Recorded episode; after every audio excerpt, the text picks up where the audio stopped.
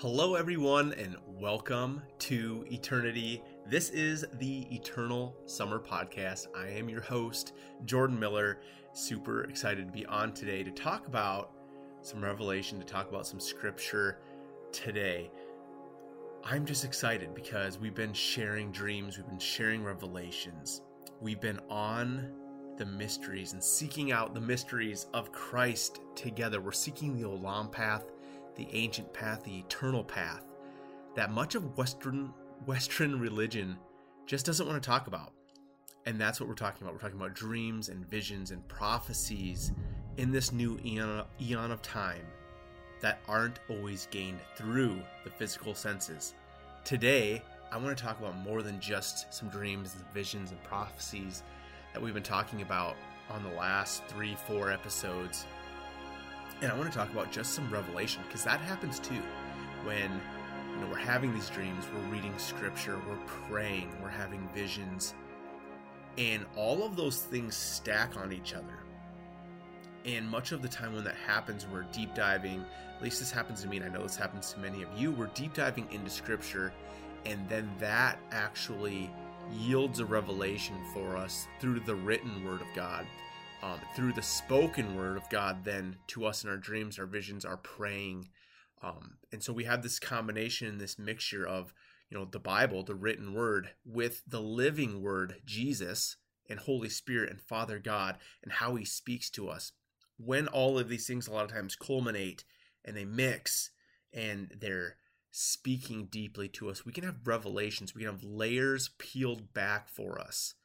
And that is such a key in our relationship, in our union that we have with the Father, the Son, and the Holy Spirit.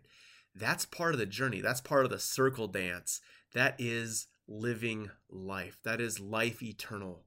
That is life. And, and John writes so much about that, right? He talks about life eternal, eternal life, and life. And we know that even scripture says where the kingdom of heaven is. We know that the kingdom of heaven is within us as well. And so all of these things are so key as we move forward, as we're trying to understand even deeper revelations into scripture and peel back the onion layers. And this week, I was really dwelling on, and I have been dwelling on this what repent means, what actually sin means, all of these things. Um, and I've been on this for a while, and so some of the stuff isn't new revelation. But the other day I was working out, and I was in the gym, and I'm just training, and, and it just it wasn't like anything new or there was this new intellectual knowledge that hit me by any means, but it was a deeper understanding of it all.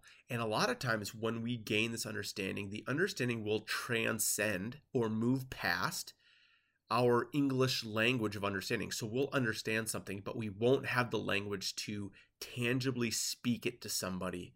It, it's much more of an inner knowing at first. Um, a lot of times, I believe we're given language to explain things as we move forward in our maturity and our understanding. And sometimes I believe we're shown things um, and understand things that transcend language because it is just not legal yet to speak about on earth or in this 3D plane. Even Paul talks about he comes back from from the third heavens and he's like some of these things that I've seen aren't even legal to speak on.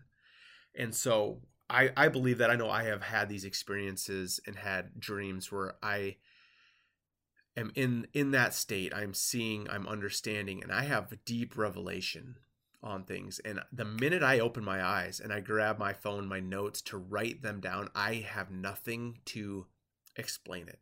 I have no words to be able to transcribe what i was just living in what i was just experiencing and that is much of the experiential knowledge that we're supposed to be living in in union in the circle dance with Christ. Not everything is supposed to be this tangible um, explanation because that is where our faith grows. That is what part of this journey entails. And so I'm sitting in this verse, right? And in Matthew 4 17, where Jesus says, repent the kingdom of hand the kingdom of heaven is at hand. So in the king james version it says um, jesus began to preach and to say repent for the kingdom of heaven is at hand. Okay? In the the passion translation it, it says like this. He says in these words keep turning away from your sin and come back to god for the kingdom of of for heaven's kingdom realm is now accessible. I'm gonna say that again because i butchered that keep turning away from your sins and come back to God for king for heaven's kingdom realm is now accessible. Okay, so let's keep both of these translations in mind here as we move through some of these notes that I wrote down. So I sat down this morning and I journaled and I really attempted to write down um, this thought and this revelation from a deeper standpoint. And I don't have words for all of it yet, but I think this will be a good starting point for us on this revelation of of maybe a a, an additional layer of what Jesus was speaking to people in that time and to us now.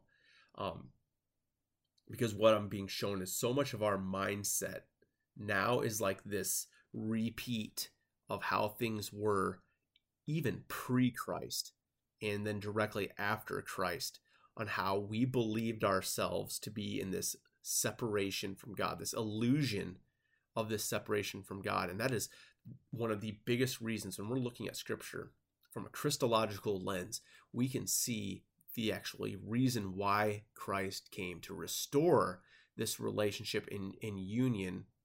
That was there, but we believed in our Adamic mindset that it was not. We talked a little bit about that on podcast number three on this dropping of our Adamic mindset, pulling off that cloak, right? So let's dive into this. So the other day I was working out and I was thinking about repent. The kingdom of heaven is at hand. The kingdom is at hand. And it just hit me at a deeper level of this. It's important to just know a few things. So we need to define some of this language. We need to define what these means. We need to define what repent means. We need to define what sin is so we can actually truly understand some deeper revelations of what Jesus was saying. So, what does sin actually mean? We look at the Greek word sin, hamartia. The Greek word for sin means to be without or to be without form. It is a representation of us being formless or void. And I was taken back to the waters before creation when the Spirit was hovering over the waters. We talked about this on the last podcast over over the void, over the chaos. That's much of our life when we are in sin. Sin is much deeper than us just messing up. I'm messing up. I did something wrong. I did something what I was supposed what I wasn't supposed to do. Sin is when we are actually formless or void. It is when we are outside of our true identity. That can be even subconscious. When we forget who we truly are, we must remember who we truly are and move into our real identity. So that's the first thing. We really have to look at sin. And it is to be without form, is what sin is, at hamartia. Okay. Second, we must understand what repent means. The Greek word metanoeo or metanoia, depending on how you pronounce that, means to change our mind. It's much more than to change our direction okay just like a lot of times that hamartia the sin people think it's just to miss the mark. It's much deeper than to just miss the mark sin is right? The same thing goes with metanoia. It actually means to change our mind. It's more than just to change our direction. Because we can change our direction all we want but we're always going to end up messing up and getting in the wrong direction again if our mind isn't changed, if our mind isn't renewed. So this is much deeper. And Dr. Simmons, even in the Passion Translation, talks about it as turning back to God. That it's it's a much deeper thing. That it's turning back to God. The result of a changed mind is turning back. So that even stemmed a, a deeper question in my mind, right? Is how can non believers turn back to God if they were never with God, right? That's what Western Christianity tells us is that you were never there. You were born this way. You were born in depravity. And so it's just some more thoughts for us to, to really dwell on. How can we turn back to God if a non believer was never there? Is, is it because where they're originally created from? I believe it is from the reason why we can turn back to God no matter what state we're in is because turning back to God is going back to our original intent. It's going back to what we were originally created from. Yes. And so we must understand that repenting is much more than just begging for forgiveness. We hear this much today. So you got to repent of your sins. We hear this on Sundays nonstop. You need to repent of your sins. But repenting isn't begging for forgiveness. Repenting is not begging for forgiveness. It's returning back to our original intent. It's the changing of our mind and turning back to God, right? Which results in a change of direction. Change of direction is the result of our mind being renewed, which ties into that scripture. Our minds are renewed daily, right? This is why this happens daily for us, because we're turning back to God. So we're having some deeper meanings behind these words, right? And so then we must understand the Adamic mind, how people believed back then that they were cursed, how people believed back then that they were separated from God, that they didn't have this union from God, how they believed that they needed to do a sacrifice to cover their sins. And that was true. They, they had to do a, a sacrifice to cover their sins. But then Christ came and demolished our sins. It was Christ's blood was no longer to just cover our sins for a temporary time period. It did away with sins, past, present, future for us. When he said it is finished. So Christ's blood is different than the actual animalistic lamb's blood. Christ came as the lamb for us to do away with sin forever, not just to cover. It is a much deeper revelation than just to cover our sins. And so that Adamic mindset of that we are separated from God, how Adam believed after he sinned when he bit into the apple, that the apple changed God when he bit into that. No, Adam did not have the power to change God by biting an apple. Apples do not change God. It did, however, change Adam's mind and what he thought about God. He thought he needed to run and hide in the garden. But God, Yahweh, showed up for the walk again that day. He said, Adam, where are you? God did not change, but our mind did. We now have this mind of guilt and shame. Shame is this big piece that we can't, we have to stop messing up. Okay. So let's look at then a possibility of what I believe a deeper meaning of this Matthew 4 17, when Jesus said, Repent, the kingdom is at hand. I believe Jesus is saying, change your mind. That's the repent. I believe that Jesus is saying, change your mind about how you see yourself. You are not formless or void. We only believe we are. That's when we're sinning, when we believe we're formless or void. You are not formless or void. You are in fullness and union with me. Your identity is a son of God. Take off your old Adam self and change what you believe. That's the repent. Change what you believe will save you. Change your mind about who you are and how you see yourself. When you see yourself how I see you, that's leaving sin. That's leaving formlessness. That's leaving the void. That's leaving your false identity. The kingdom of God is at hand. It's close enough to touch, is what that means. The kingdom of God is at hand. It is close enough to touch because Christ, now I am standing in front of you. Now I am inside of you and you are in me. So I'm going to read that again without the inserts of what sin is, repent is. So I believe Jesus is saying, change your mind about how you see yourself. You are not formless. You are in fullness and union with me. Your identity is a son of God. Take off your old Adam self and change what you believe Change what you believe will save you. Change your mind about who you are and how I see you. When you see yourself how I see you, that's leaving sin. that's leaving formlessness or without form. That's leaving your former identity. The kingdom of God is at hand. It's close enough to touch because I am standing in front of you, now inside of you, and you are in me. When we change our mind about ourselves, when we repent, changing our mind about ourselves, we leave our false Adam identity, that sin, in the past. And we move into our true identity and into the circle dance of love union. We remember and operate in fullness. Sin isn't messing up, it is not being our true self. So when we're not being our true self, that's when we do mess up. But we have to start looking towards the root of things. We can't just be like, I messed up again. I did this wrong. I keep I keep turning back to this crap, this garbage. I keep messing up. Why? We have to ask ourselves why. It's because we're not understanding. We're not seeing our true self. We're not agreeing with how Christ views us. That's sin. When we're not agreeing with how Christ views us, when we actually start seeing ourselves as He views us, man, we start viewing ourselves as something valuable. We start viewing ourselves as the treasure, as the pearl that the merchant bought, right?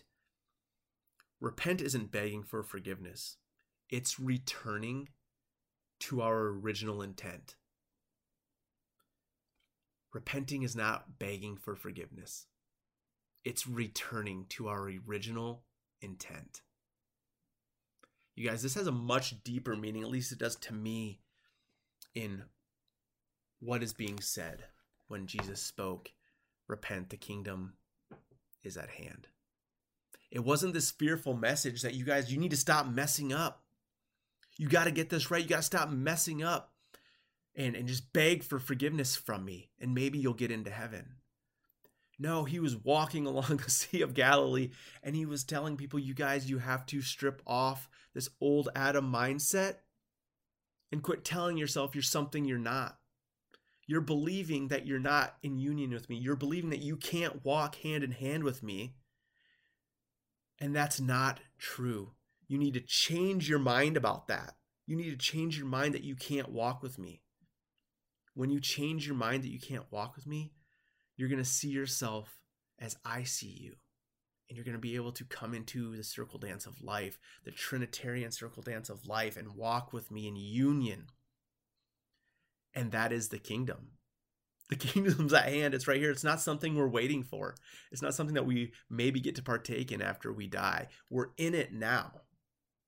We're in it later. It's eternal. This is when we're talking about going into the Olam path, the eternal path, the ancient path. This is part of it.